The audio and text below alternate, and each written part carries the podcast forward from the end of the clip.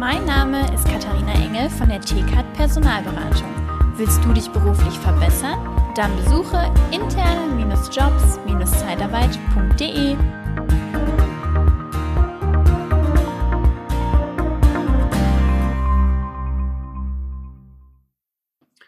Ja, wenn die, wenn ihr von der Fachsicherheitskraft hört, FASI oder äh, SIFA, ähm, wie ihr im Unternehmen vielleicht dann sagt, dann ist man eigentlich immer so bedacht, möglichst wenig von diesen Personen und diesen Leuten, diesen äh, Kollegen zu hören, weil dann hast du keine Arbeitsunfälle. Aber Arbeitsunfälle kosten Geld und äh, können auch vermieden werden. Und da gibt es tolle Präventionsmaßnahmen und wie man da vielleicht auch Geld sparen kann.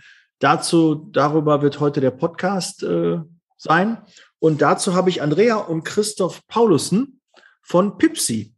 Und äh, ja, Christoph, du bist Ingenieur und äh, Andrea, du bist Krankenschwester und Ergotherapeutin und äh, ihr habt zusammen die Firma Pipsi gegründet und helft Zeitarbeitsunternehmen ähm, beim Thema ja, Arbeitssicherheit äh, fit zu sein und äh, betreut die und beratet ähm, nach bestem Wissen und Gewissen als Fasi. Liebe Zeitarbeit, der Podcast mit Daniel Müller.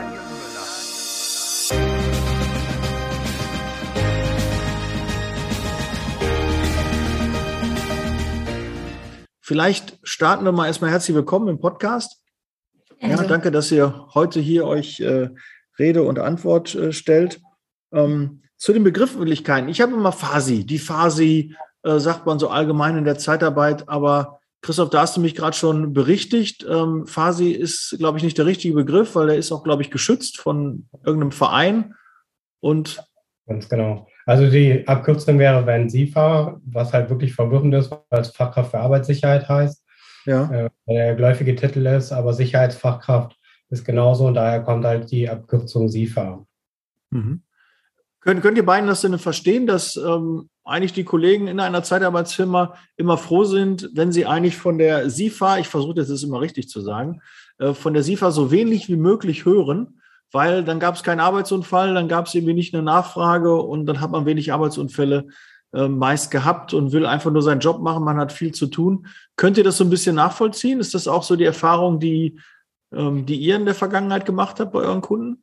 Ja, leider halt ja, weil die Unterstützung durch die Fachkraft für Arbeitssicherheit ähm, unterschätzt wird. Wir sind ja nicht nur da, Unfälle zu untersuchen, sondern halt wirklich im Vorhinein darauf hinzuwirken, dass halt nichts passiert, dass die Menschen ein äh, dauerhaftes, gesundes Leben führen können, also auch nach dem Arbeitsleben entsprechend noch gesund und fit sind was den Unternehmer natürlich auch äh, dabei unterstützt, dass die Mitarbeiter länger bleiben, dass die zufrieden sind, weniger Fluktuation, Mitarbeiterzufriedenheit steigt durch guten Arbeitsschutz, wenn die gute äh, Arbeitsmöglichkeiten haben, gutes Arbeitsmaterial, was also wirklich unterschätzt wird von den Unternehmern.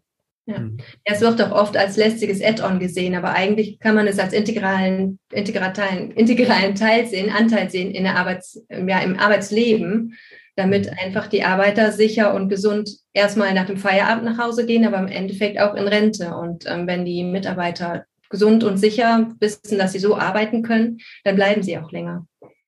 Ja, ich glaube, so in der, der Branche ist es so ein bisschen so äh, wirklich, dass man denkt, ja, ich, äh, die machen eigentlich nur mal Arbeit. Die äh, Fachkraft für Arbeitssicherheit macht immer Arbeit und äh, äh stellt immer äh, unangenehme Fragen und will dann vielleicht noch zum Kunden kommen und sagt mir dann, okay, der kann da nicht arbeiten, das geht nicht, äh, das und das funktioniert nicht. Und dann hat man meist immer Angst, dass man den Auftrag nicht machen kann oder Mitarbeiter vom Kunden abziehen muss. Und äh, natürlich steht auch im Hintergrund immer die VBG. Und ich weiß immer, dass äh, ganz viele Unternehmer äh, sagen, boah, ich zahle so viel Geld an die VBG. Und äh, ja, dann habe ich noch einen Arbeitsunfall, dann werde ich vielleicht noch hochgestuft. Und äh, das ist halt irgendwie so ein, so ein ungeliebtes Übel, und dass man irgendwie gucken muss, hm, irgendwie, ich brauche eine Fachkraft für Arbeitssicherheit, ich brauche auch einen guten Partner, aber irgendwie weiß ich den nicht so richtig zu schätzen oder setze ihn vielleicht nicht ein, weil ich habe natürlich in meiner Karriere, in meinen 18 Jahren natürlich einige auch kennengelernt, die ähm, das jeweilige Unternehmen, bei dem ich war, unterstützt haben. Und ja, ich war mal froh, wenn ich wenig von denen gehört habe, aber die haben mich auch nicht so unterstützt. Und da seid ihr, ähm, kann ich ja jetzt auch sagen, aus, äh, ja, ich glaube, gut zwei Jahren, die wir jetzt zusammenarbeiten, ähm, kann ich da berichten, ähm, dass ich da anderes kennengelernt habe. Und äh, dass es dann doch schon sehr eng verzahnt ist und auch eher förderlich und äh, dass ihr auch Tipps gebt, wie man wirklich ähm, da auch äh, die Produktivität höher halten kann, weil jeder Arbeitsunfall kostet Geld, kostet Umsatz, der Mitarbeiter fällt aus, ich muss äh, viele Protokolle machen und äh, Nachunterweisungen und äh, vielleicht ähm, können wir ja mal so durchgehen, so ein Arbeitsunfall, so was Klassisches. Was sieht die Fachkraft für Arbeitssicherheit bei einem Arbeitsunfall eigentlich vor? Was müsste jeder da draußen machen, wenn er von einem Arbeitsunfall, ein Mitarbeiter ruft an, nehmen wir mal so ein Beispiel. Ja, hallo Herr Müller, ähm, ich bin von der Leiter gefallen äh, beim Kunden, gehe jetzt nach Hause, ich habe mir den Knöchel wohl verstaucht und bin auf dem Weg ins Krankenhaus. So ein klassischer Fall. Ähm, was, was wäre jetzt der normale Ablauf in einer Zeitarbeitsfirma für mich jetzt als ja, Disponent oder Niederlassungsleiter, was wären jetzt meine Aufgaben? Vielleicht können wir das mal so, so ein bisschen aufdröseln. Als erstes natürlich wichtig, wie Sie ja gerade schon sagten, dass der medizinisch versorgt wird. Da kümmert er sich ja schon selber drum. Und im Anschluss halt, dass der Unfall aufgenommen wird, untersucht wird, wie man den zukünftig verhindern kann, warum es überhaupt dazu gekommen ist, weil Unfälle werden verursacht, die passieren nicht einfach. Das liegt halt an irgendwelchen Ursachen. Entweder war die Leiter dann äh, vielleicht in einem schlechten Zustand oder der Untergrund, wo er sie hingestellt hat, war in einem schlechten Zustand oder jemand ist dagegen gelaufen, gegengefahren. Das wissen wir alles nicht, wenn wir nur diese Information haben, der ist jetzt von der Leiter gefallen. Und da könnte man dann halt entsprechend untersuchen, gucken, wie könnte man das zukünftig verhindern. Hat er eine ordentliche Leiter gehabt oder der, der bekommt dann jetzt eine neue Leiter? Hat er den Bereich ordentlich gesichert, hatte der alle Möglichkeiten dafür, äh, was halt da die Ursache war. Und dann halt natürlich den Mitarbeiter informieren, beziehungsweise die anderen Mitarbeiter, die eventuell noch in dem Bereich arbeiten bei der Tätigkeit, dass die halt auch entsprechend informiert sind und da nichts, nicht das Gleiche nochmal passiert oder vielleicht dann noch was Schlimmeres. Gut, der Disponent hat dann aber die Aufgabe, einen ähm, Unfallbericht zu machen, so einen Unfallbogen von der VBG ähm, oft kriegt man ja so Anrufe, Mitarbeiter ist passiert oder er ist gerade beim Arzt oder im Krankenhaus. Und dann ist so klassisch, die rufen an und fragen, ja, bei welcher VBG ist er denn angemeldet? Und jetzt sind wir ja in der Regel in der Zeitarbeit. Ist es denn so, dass eine andere VBG für eine Branche tätig ist? Also wir haben ja jetzt Industrie, wir haben kaufmännisch, wir haben Pflege, wir haben äh, Ingenieure, äh, wir haben ja alle möglichen Küche. Ist dann jeweils für die Zeitarbeit eine andere VBG zuständig oder ist es immer die gleiche VBG? Das ist immer die gleiche VBG. Also okay. könnte höchstens die Bezirksdirektion interessant sein, aber das sollte keine Information fürs Krankenhaus sein. Mit dem VBG sollten die eigentlich schon arbeiten können. Also immer die gleiche BG muss man, glaube ich, dann sagen. Das wäre dann eben die VBG, die ja. für die Zeitarbeit generell zuständig ist, egal welche Branche das ist. Genau. Gut. Ähm, das also, dann muss die VBG informiert werden, wenn ein Arbeitsunfall ist. Bei jedem Arbeitsunfall oder gibt es da gewisse Voraussetzungen, ähm, die erfüllt werden müssen, bevor ich es melde? Meldepflichtig sind bei länger als drei Ausfalltagen und halt bei tödlichen Unfällen, die zum Glück nicht so oft vorkommen. Aber halt bei mehr als drei Ausfalltagen, genau, äh, mehr, bei mehr als drei Ausfalltagen muss also entsprechende Meldung an die VBG, aber auch an die Bezirksregierung, an die Zuständige erfolgen. Das äh, steht da meistens im Kleingedruckten. Wenn man die online abschickt äh, beim v bei der VBG, kann man dann ein Häkchen setzen und dann wird die direkt mit an die Bezirksregierung verschickt. Ansonsten muss man die also auch nochmal dahin melden. Mhm. Ähm, ja, die meisten haben ja Angst, oh, ich muss einen Unfall bei der VBG melden ähm, jetzt steige ich in, in meinen Beitrag. Ähm, ist das zwangsläufig immer damit verbunden oder wie wird dieser Beitrag, der von der VBG erhoben wird, wie wird der be bemessen? Gibt es da so eine, so eine Faustregel? Kann man da so ein bisschen äh, mal Licht ins Dunkel bringen? Christoph, kannst du da ein bisschen uns mal aufklären? Ja, nicht genau. Also bei der VBG bin ich mir nicht ganz sicher, ob die das erst ab einer bestimmten Anzahl von Unfällen haben, aber grundsätzlich schon, je mehr Unfälle man hat, dass man dann also anders eingestuft wird und halt einen Zuschlag zahlen muss. Andersrum, bei, der, bei anderen BGs ist es auch so, dass dann auch andersrum der Fall ist, wenn man lange gar keine Unfälle hatte, dass man entsprechend reduziert wird und weniger Beitrag zahlt. Und dabei unterstützt ihr auch. Also wenn jetzt einer sagt, pass mal auf, ich habe einen hohen Beitrag, wie kann ich den senken? Ähm, dann steht ihr schon natürlich Gewehr bei Fuß und sagt, okay, die und die Dinge kann man direkt umsetzen. Und da hat die Erfahrung gezeigt, dass man dadurch halt weniger Arbeitsunfälle hat. Ähm, was wären denn zum Beispiel so ein paar Tipps, um Arbeitsunfälle zu vermeiden? Was lernt, was, was habt ihr so am häufigsten, wo ihr sagt, äh, das ist ganz klar vermeidbar? Also das ist jetzt so, ähm, da ist der Disponent, der Niederlassungsleiter gefordert, da kann man ähm, solche Unfälle einfach ganz einfach vermeiden. Ja, also äh, viele Unfälle sind halt Stolpern, Rutschen, Stürzen, wie jetzt auch schon der Leiterunfall. Und da fängt es ja dann schon an, haben die wirklich gutes Equipment, sind die gut ausgestattet, wird das auch überprüft vom Disponenten, wie ist das Unternehmen da ausgestattet, sind die Leitern da in Ordnung oder äh, fehlen da schon halbe Füße, dass die eh schon schräg stehen, dass man sich auch gar nicht wundern muss, warum es da zu einem Unfall kommt. Aber es geht auch bei dem eigenen Equipment los, dass die halt ordentliche Schuhe haben, ordentliche Handschuhe, dass die sich ordentlich festhalten können, ordentlich arbeiten können. Ja, bei Stürzen, äh, Stürzen Stolpern und äh, Rutschen ist es auch, ähm, dass es die meisten Unfälle sind von der Person selber verursacht, also unsicheres Verhalten. Und dann kann man auch an der Person ansetzen oder dass man guckt, dass die sich sicher verhalten. Dann kann man auch richtig viel machen dann an der Person selber auch. Das in Form einer, einer Nachunterweisung, die halt. Bitte? In Form einer Nachunterweisung, die ja jeder Disponent und Niederlassungsleiter dann mit dem äh, Verunfallten äh, dann machen muss.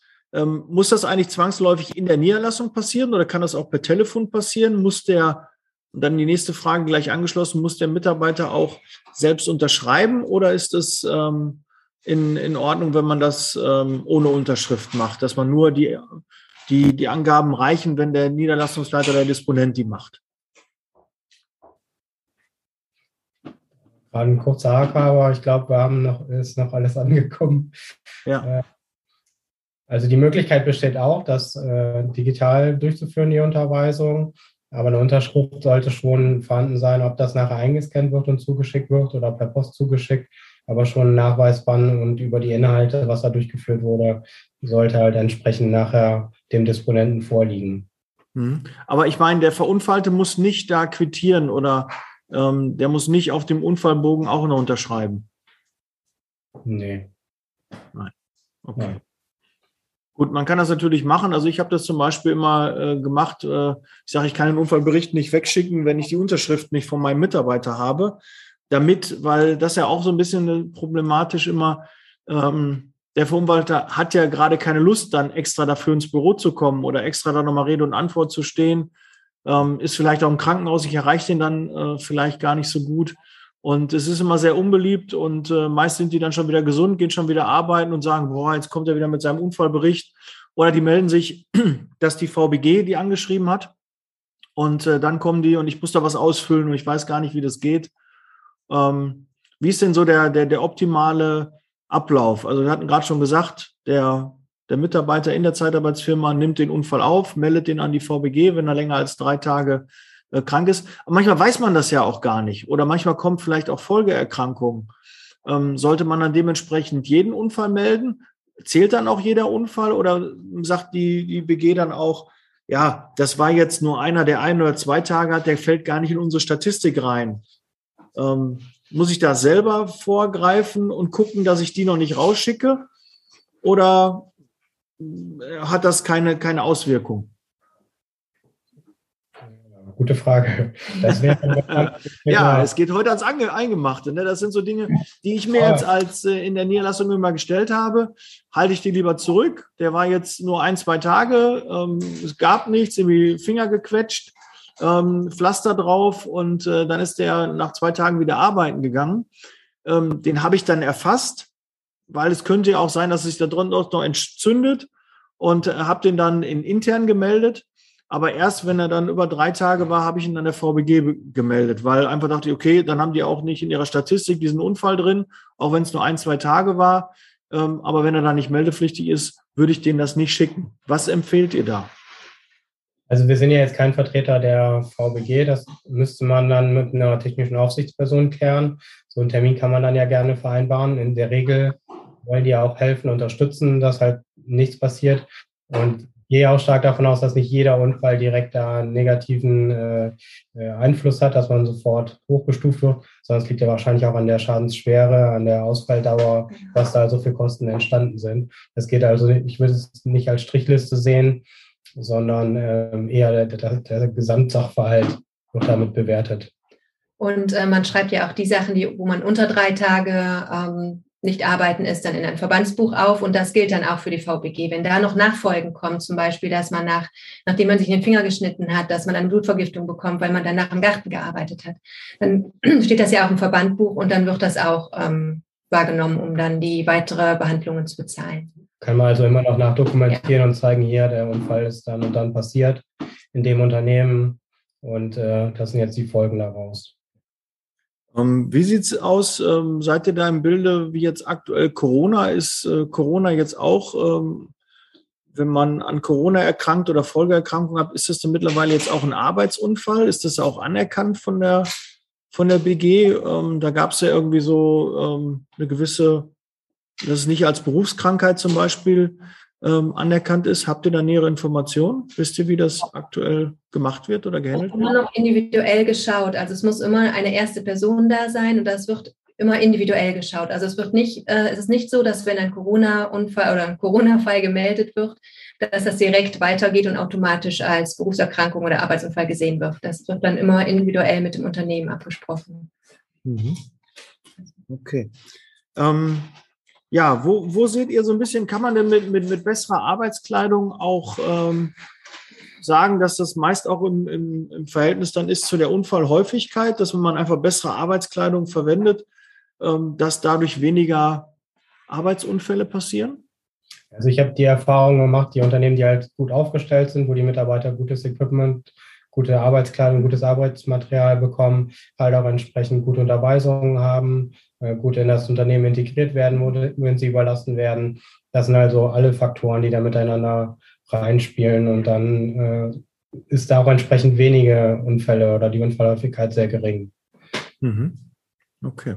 Weil, äh, ja, da spielt ja sogar noch die Psyche auch mit und also die psychischen Anforderungen von der Arbeit an die Person. Und das sind ja ganz viele Faktoren, die der Arbeitsschutz sieht, nicht nur die Kleidung, sondern auch ähm, die anderen Faktoren, die da noch eine Rolle spielen. Weil ich kann das zum Beispiel sagen, wenn wir Mitarbeiter im Lager haben zum Beispiel und wir haben, äh, bei meiner ersten Firma zum Beispiel war der Schuh so günstig wie möglich, kann ich mich noch sehr gut dran erinnern. Und die Mitarbeiter hatten dann irgendwie ruckzuck die Schnürsenkel durch oder hatten sich Blasen gelaufen, die, die Schuhe haben gedrückt. Und dann habe ich irgendwann gesagt, äh, nee, das ist ja, kann ja nicht im Sinne des Erfinders sein, dass dann AUs reinkommen, weil die Schuhe gedrückt haben und die sich Blasen gelaufen haben. Das kann doch in keinem Verhältnis stehen, einen Tag weniger Umsatz oder mehrere Tage weniger Umsatz, ähm, im Gegensatz zu einem guten Arbeitsmaterial, einen schweren Schuh. Ähm, da sind so Dinge, warum muss ich meinen Mitarbeitern immer einen S3 Sicherheitsschuh geben mit Stahlkappe, wenn vielleicht auch ein S1 Sicherheitsschuh reichen würde? Da kann ich ja nicht einfach sagen, ach, mit so einer Gießkanne, die kriegen immer die besten, schwersten äh, Schuhe. Ähm, da haben wir dann alles abgedeckt, aber ähm, sie müssen ja auch händelbar sein. Und ich habe ganz oft auch Handwerker gehabt, die sich oft äh, hinknien mussten und die haben dann gesagt, okay, hohe Schuhe, ähm, die drücken dann immer, das geht nicht so. Ich brauche dann halt ähm, nur halbhohe Schuhe. Und ähm, ja, das sind so Dinge, also da muss man schon, glaube ich, individuell auf die Mitarbeiterbedürfnisse und die, die, die Anforderungen an die, an die Tätigkeit auch gehen. Dafür gibt's ja halt die, die Gefährdungsanalyse. Ne? Die Gefährdungsbeurteilung, da sollte das halt entsprechend bewertet, dokumentiert werden. Ja, früher hieß Gefährdungsanalyse, mittlerweile Gefährdungsbeurteilung äh, läufiger. Äh, da soll es halt festgelegt und bewertet werden und natürlich dann auch direkt in dem Unternehmen oder mit dem äh, Unternehmen, wo man die Person hin entleiht, dass da halt wirklich die Gefährdungen ermittelt werden, die Tätigkeiten, wie Sie gerade schon sagten, äh, du gerade schon sagst, der, der sich da hinknien muss, sind natürlich ganz andere Gefährdungen, ähm, belastet sich da langfristig länger. Und was halt auch wirklich wichtig ist, die Mitarbeiterzufriedenheit. Der Unfall ist ja schon, sag ich mal, der Worst Case, das, was passiert ist, sondern ja auch die Mitarbeiterzufriedenheit, wenn die da ein gutes Gefühl haben, gute Klamotten, äh, vielleicht sogar stolz drauf sind, bei dem Unternehmen zu arbeiten, gut abgeholt werden am ersten Tag, informiert werden, was erwartet mich, äh, da gut integriert eingearbeitet werden. Das ist ja auch ein ganz anderes Mitarbeitergefühl und äh, sorgt für weniger Fluktuationen. Die erzählen das wieder Freunden, Bekannten, das ist total super, ich werde da komplett wahrgenommen, äh, alles äh, wird organisiert, alles funktioniert gut. Das sind ja auch wichtige Faktoren aus dem Arbeitsschutz, die man da vielleicht unterschätzt oder gar nicht so richtig betrachtet. Mhm. Ähm, Christoph und vielleicht auch Andrea, äh, wie kann ich denn eine, eine gute SIFA erkennen oder wie kann ich erkennen, dass meine vielleicht nicht so, ja, man soll nicht über andere urteilen, aber trotzdem, wo, wo sind so Qualitätsmerkmale, wo ihr sagt, da kann man schon die Spreu vom Weizen unterscheiden, ob das äh, jemand ist, der das gewissenhaft macht und auch gut macht und äh, das oder das vielleicht nicht äh, so der Fall ist. Gibt es da so ein paar Merkmale, wo man sich vom Markt, wo ihr euch vom Markt abheben könnt und vielleicht auch unterscheidet von Marktbegleitern? Ja, vielleicht halt nicht nur darauf hinweisen und negative Sachen sagen, so das nicht gut, das nicht gut, sondern direkt Hilfestellungen, Lösungen anbieten, entsprechende Dokumentationen äh, zur Verfügung stellen, äh, den Unternehmen auch dabei begleiten, die Gefährdungsbeurteilungen oder die ersten Gefährdungsbeurteilungen durchzuführen, an die Hand zu nehmen, wirklich da abzuholen, weil er natürlich auch ein ganz anderes Tagesgeschäft hat und für das kaum Zeit oder sich eher die Zeit nicht nehmen möchte, weil er den Nutzen da auch nicht direkt erkennt. Mhm.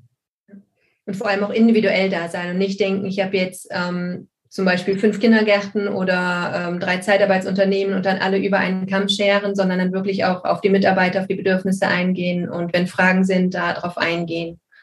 Mhm. Für die Unternehmen einfach da sein und nicht dieses so 0815 über alles drüber, die Gefährdungsbeurteilung gleich ausführen, gleich schreiben und gleich unterstützen. Also ich höre immer wieder von vielen negativen Beispielen, die dann wie so ein General oder so da durchgehen und oder als Polizist nicht sehen, was. Ja, äh, das kann ich, das habe ich schon erlebt, ja, das gibt's so, so.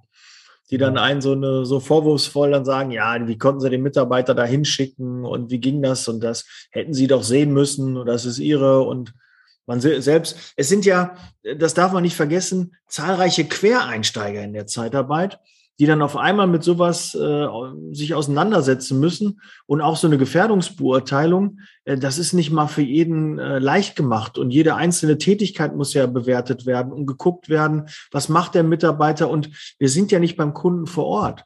Und in der ersten Tätigkeit, wo ich war, kannte ich meine Kunden gar nicht. Ich kannte meine Mitarbeiter nicht und ich kannte meine Kunden nicht, weil wir bundesweite Montage gemacht haben. Und da habe ich mich extrem schwer getan mit, mit Gefährdungsbeurteilen, mit Arbeitsplatzbesichtigungen. Äh, da könnte ich sagen, okay, gut, machen wir und dann könnte ich das den Mitarbeiter übertragen. Aber das ist schon echt eine Schwierigkeit und die Arbeit in der Zeitarbeit wird ja immer mehr. Wir haben immer mehr Auflagen, immer mehr Vorgaben. Ähm, und äh, da weiß ich, dass oft auch die Arbeitssicherheit äh, vielleicht manchmal ein bisschen stiefmütterlich behandelt wird. Ähm, wie können wir denn ein bisschen dafür werben, dass sich die, ja, jetzt die Zuhörer und Zuhörerinnen ein bisschen mehr damit äh, auseinandersetzen und vielleicht auch diese Angst genommen wird, da was falsch zu machen? Weil jeder, der mal bei der VBG war und äh, vielleicht schon mal ein Jahr im, im Business war, der merkt auf einmal, oh ja, äh, das machen wir auch nicht und nee, das machen wir auch nicht und das müssen wir auch noch machen und die VBG macht ja auch extrem Angst. Also da wird schon immer mit mahnt und äh, da ist Gefahr im Verzug. Und wenn man sie dann mal fragt, ja, wie oft habt ihr das schon erlebt? Nee, haben wir noch nie erlebt. Äh, gab es das schon mal? Nee, gab es noch nicht. Aber äh, wenn, dann kriegt ihr aber richtig Ärger.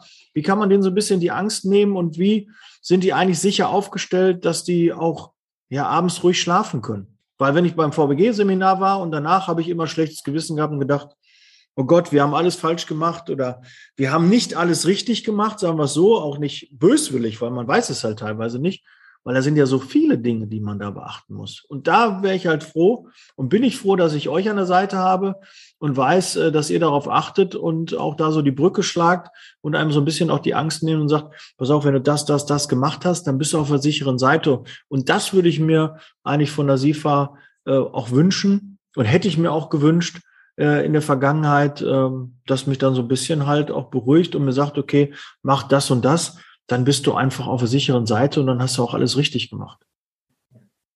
Also da ist halt wirklich wichtig, die Gefährdungsbeurteilung zu dokumentieren, die auch regelmäßig zu überprüfen, äh, die Unterweisungen durchzuführen, die auch regelmäßig wieder aufzufrischen. Also Einmal im Jahr, ne? oder? Und immer bei einer neuen Tätigkeit, ne? oder genau nach einer neuen Tätigkeit oder nach einem Ereignis wie so einem Schadenfall, auch wenn da jetzt eine andere Person zu Schaden kam. Also jetzt nicht der Betreffende selber, aber in, in einem ähnlichen Bereich. Das wäre also auch eine Unterweisung nach einem Ereignis. Das wären schon so die, die wichtigsten Sachen. Dann natürlich ähm, sind genug Ersthelfer vorhanden, sind Brandschutzhelfer vorhanden. Äh, passt das bei dem Unternehmen, wo wir die Leute hingeben?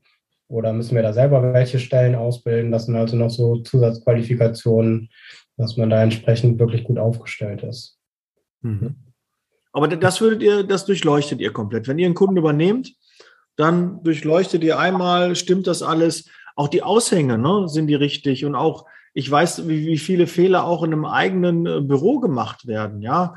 Ähm, sind die Elektrogeräte geprüft? Äh, äh, sind da äh, Brandschutz, äh, Anti-Brandschutzfolien drunter ne? oder Decken oder wie heißen die, diese, damit die Elektrogeräte nicht anfangen zu brennen?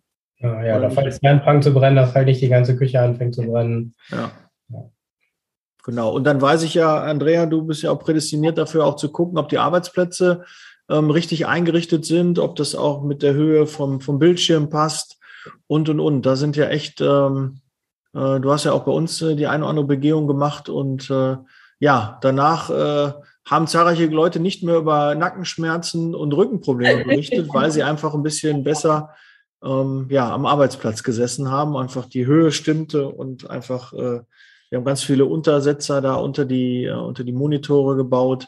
Und äh, ja, so haben wir einiges. Das kann dann aber richtig viel bringen, also vor allem für den Nacken auch, weil man sitzt ja acht Stunden im Büro und ähm, man sitzt nicht über eine Woche da, in einer Woche, in zwei Wochen passiert nichts, aber man sitzt ja meistens acht ja, Jahre lang dann im Büro und dann sitzt man noch zu Hause vom Fernseher, man sitzt zu Hause beim Essen, man sitzt im Auto, wenn man lange fährt und oder hier im Podcast ne, und hat dann hier, ja, so richtig anlehnen kann, ja. wenn man irgendwie, ja, also so ein paar Stunden Podcast in dem Stuhl hier ist immer sehr, sehr anstrengend, kann ich. Ähm, aber wenn man dann im Büro schon richtig sitzt, der Abstand zum Bildschirm stimmt, ähm, der Bürostuhl richtig eingestellt ist, die Höhe vom Bildschirm richtig eingestellt, man richtig vor dem äh, Tisch sitzt und man nicht geblendet wird, dann ist das schon ganz viel richtig gemacht und dann kann man auch schon ganz viel verhindern, was später zur Berufserkrankung führen würde. Mhm. Ja. Aber da habt ihr wahrscheinlich so eine Checkliste, die ihr dann durchgeht und dann auch guckt, ob das alles passt. Sind die Ersthelfer da? ähm, sind, äh, ähm, was sind zum Beispiel Brandschutzbeauftragte? Habe ich letztens äh, ein Thema ja gehabt. Ähm, muss pro Niederlassung ein Brandschutzbeauftragter äh, gestellt werden? Wie, wie funktioniert das und äh, bietet ihr da auch Hilfestellung an? Ja, also Brandschutzbeauftragter, da ein bisschen auch wieder bei den Begrifflichkeiten aufpassen. Brandschutzbeauftragter wäre auch wieder eher der Ingenieur oder eine spezielle Ausbildung wo man also schon länger eine Ausbildung äh, machen muss. Was du meinst, ist der Brandschutzhelfer. Ah ja, genau. Äh, Diese Begrifflichkeiten, ne? Helfer, äh, Beauftragter, ist auch mit B. Alles gut, ich war ja schon. Helfer ist nicht. okay. Ja, okay das schneiden wir raus. Nein, lassen wir drin. Dass du uns nicht als Sicherheitsbeauftragter angekündigt hast, weil das ist der gängigste Begriff statt für Arbeitssicherheit. Aber zurück zum Brandschutzhelfer. Das ist also eine kleine Ausbildung, ein halber Tag ist die angesetzt, wo man halt mal in Theorie und Praxis lernt, ein Feuer zu löschen, dass man diese roten Dinger, die da an den Wänden hängen, die äh, immer im Weg stehen, dass die also auch einen Nutzen haben, dass man die auch im Einsatzfall wirklich von der Wand nehmen kann und dann einsetzen kann, diese Feuerlöscher. Und dass man auch wirklich die Angst und Hemmung davor verliert. Das hören wir immer wieder. Wir, wir bilden da regelmäßig Brandschutzhelfer aus und hören dann wirklich, die sagen, okay, ja, das ist ja ganz easy und oh, doch, so schwer ist das Ding, äh, dass man da schon ein paar Meter mitlaufen muss, eventuell. Halt auch das Gefühl, wir haben so einen Löschtrainer dafür, der simuliert dann einen Brand, äh, was wir jederzeit an- und ausschalten können dass man halt so ein Gefühl dafür bekommt, wie warm ist das denn, äh, wo sind meine Einsatzgrenzen. Ich bin selber bei der Freiwilligen Feuerwehr, habe dann natürlich ganz andere Klamotten, ganz andere Erfahrungen. Wir machen regelmäßige Wärmeerfahrungen, müssen also in so ein Brandhaus rein, da entsprechend, äh, dass wir uns selber äh, mit, auch mit der Arbeitskleidung oder mit dieser speziellen Kleidung da zurechtfinden und unsere Grenzen auch erkennen. das kann halt ein Laie gar nicht dass er aber so ein bisschen das Gefühl, wie groß ist das Feuer, was ich jetzt noch bekämpfen kann. Das wäre so ein Papierkorbbrand, den wirklich ein Laie bekämpfen kann, damit man also nicht auf einmal die Flammen über einem oder neben einem sind und man da in einem kompletten äh, Brandraum steht oder in einem Brandzimmer steht. Also, also bei dem Brandschutz, ähm, da war ich ja auch äh, bei dieser Schulung dabei. Ähm, ein Augenöffner war für mich, ich weiß nicht mehr ganz die Prozentzahl, aber sie war sehr, sehr hoch an Unternehmen, die Insolvenz anmelden müssen nach einem Großbrand. Äh, weißt du denn noch, Christoph, die prozentualen, wie viel Prozent? Sogar 70 Prozent. Ja. Und da geht es halt nicht unbedingt darum, weil die Versicherung nicht zahlt oder zu spät zahlt, sondern weil man natürlich seine Kunden weiter beliefern muss, weiter bedienen möchte, hat dann aber keine, keine Hallen mehr, keine Bereiche mehr, wo man arbeiten kann oder das Material ist komplett verbrannt. Und äh, die Kunden wollen natürlich trotzdem weiter bedient werden, suchen dann entsprechend andere Lieferanten. Ja, das ist halt so ein oder die Hauptursache dafür, dass man dann wirklich nicht mehr den, den Boden an die Füße bekommt. Hm. Das ist schon krass. Also nach einem Großband, wo man denkt, okay, ähm, ja, die, die Menschen haben überlegt, die sind gerettet worden. Material kann man ja neu holen, aber es muss ja auch wieder eine Fläche sein. Die Maschinen müssen aufgebaut werden. Und äh, ja, manchmal sind ja kontaminiert, kann man gar nicht mehr gebrauchen, müssen neu hergestellt werden. Also da kann ich mir schon vorstellen, dass man dann nicht genügend äh, Geld hinter die Feuerschutzmauer, wenn man das mal so sagen will, äh, gebracht hat, äh, dass man so eine Insolvenz äh, dann vermeiden kann äh, durch so einen Großbrand. Finde ich schon äh, sehr, sehr krass, hat mich sehr Bewegt habe ich auch bei Social Media gepostet, die, die Prozentzahl, aber ich hatte sie nicht mehr ganz im, im Kopf. Aber 70 Prozent finde ich schon echt krass. Und deshalb äh, auch Brandschutz ist extrem wichtig, auch selbst im Büro. Und es kann mit so einfachen Mitteln und das ist kein Vermögen, was man ausgeben muss, aber man hat einfach eine gewisse Sicherheit. Und so ein Rauchmelder, jetzt mal jeder Hörer, der jetzt gerade in der Niederlassung äh, diesen Podcast hört, Schau doch mal bitte nach oben, ob ihr einen Brandmelder habt, ob wirklich auch so eine Feuerschutzfolie da unter euren Elektrogeräten ist, ob die alle geprüft sind, ob die dieses E-Siegel haben und und und. Äh, guckt mal, ob es einen, einen Rauchmelder, einen Feuerlöscher und sowas alles gibt. Äh, das sind echt Dinge, die Leben retten können. Und äh, macht den Brandschutzhelfer die Ausbildung. Äh, fragt eure SIFA, ähm, ob die euch dabei unterstützen können. Und wenn nicht, ruft Pipsi an und ja, Christoph und Andrea helfen euch auch dabei. Ihr habt noch Kapazitäten, ihr könnt noch neue Kunden aufnehmen. Ähm, also ein, zwei, dafür ist noch Platz, also deshalb schnell sein. Und wenn ihr da Interesse habt, meldet euch gerne bei den beiden. Christoph, Andrea, habe ich noch irgendwas vergessen? Irgendwas was Wichtiges? Nochmal so ein, zwei, drei Tipps, ähm, die ihr raushauen könnt, die ja jedem schnell in seinem Arbeitsalltag helfen können und vielleicht unterschätzt werden. Ich hoffe, dass wir ein bisschen deine anfängliche Angst vor der SIFA, die halt nur zu den Unfalluntersuchungen kommt, äh, entkräften können.